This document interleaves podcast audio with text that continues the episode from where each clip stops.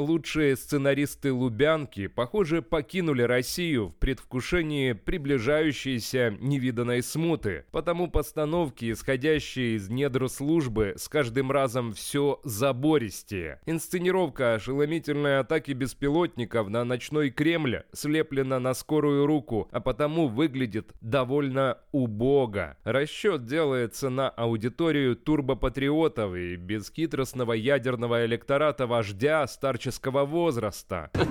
Не верит. Основной посыл направлен на мобилизацию российского общества, ведь теперь, после атаки на святая святых, никто не может жить в безопасности. Война в заправду опаляет всех и везде, а потому Путину не нужно лазить по окопам Донбасса. Теперь линия фронта уже точно везде. Если памятные взрывы 1999 года якобы с чеченским следом открыли серому выдвиженцу ФСБ дорогу в Кремль, то теперь с помощью эксплуатации украинского следа есть возможность законсервироваться. Орган управления Зеленский, там Подоляк, Залужный, Сырский, ну и так далее и тому подобное. Надо четко понимать, что они на этой земле находиться не должны. Это ничего не мешает сделать. Если они залезли в бункер, у нас есть чем бить по бункерам. Не должно быть ни телевидения, ни связи, вообще в принципе ничего. Отличие состоит в том, что 25 лет назад жизнь рядового россиянина стоила в десятки раз больше, чем сейчас, а потому, если тогда можно было решить вопрос с помощью подрыва многоэтажек, то теперь ставку нужно поднимать аж до небес, то есть кремлевских высот. Жень, вы упомянули о накоплении сил ВСУ в Харьковской области. Это к тому, что не стоит исключать и вторжение в Белгородскую область? Ну, как выяснилось, не стоит исключать удар по Кремлю.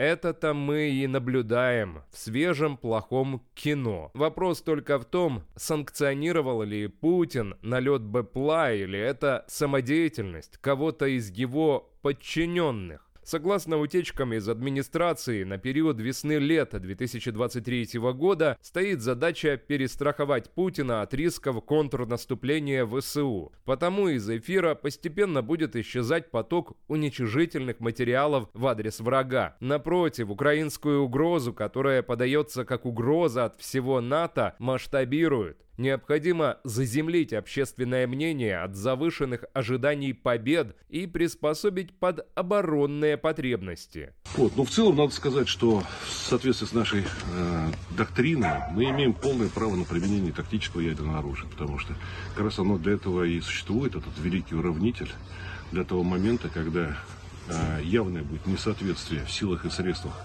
обычных вооружений в пользу противника. Поэтому наилучшим методом э, для того, чтобы разрушить его наступление, применить ТЯО. Слава России! Слава!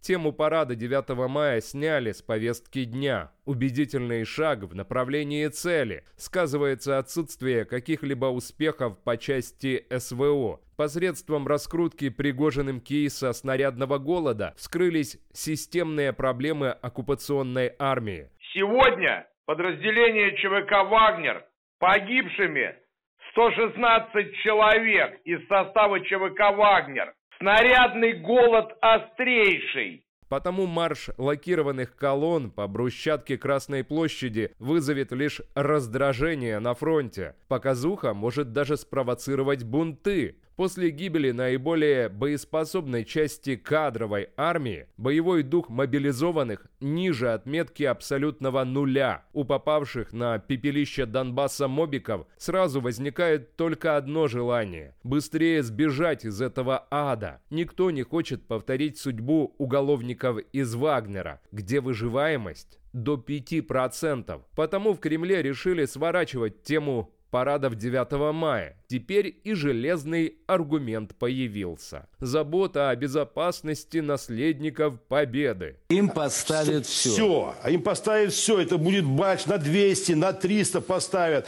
Самолеты. Понятное дело, отмена парадов – только тактическая составляющая Голливуда от ФСБ. Есть еще вопросы и покрупнее – К их числу относится дальнейшее закручивание гаек. Чекисты получают новое расширенное полномочия. Во-первых, начата операция по изъятию БПЛА, которая есть на руках у населения. Любой владелец дрона – потенциальный террорист. Теперь виллы Путина и компании будут недоступны для народного обозрения, разве только лишь со спутников Пентагона. Во-вторых, у ФСБ есть повод для разработки армейского руководства, которое оказалось неспособным закрыть небо даже над Кремлем. Загнанный в угол поражением на войне генералитет очень опасен. Теперь появился легальный повод провести разбор полетов и безлимитную чистку. А вдруг теракт против Путина – это дело рук несогласных с большими звездами, типа русской валькирии? Мы с украинцами один народ.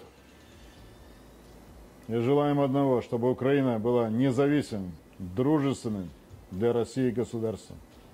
Лубянка отлично знает параноидальный характер диктатора, который более всего на свете озабочен сохранением своей жизни и здоровья. Единственная цель Путина – не повторить гитлеровскую развязку, потому он с удовольствием пойдет на усиление своих стражников, чтобы максимально отсечь любые угрозы, как внешние – так и внутренние. Для долгожданного ремейка 1937 года почти все готово.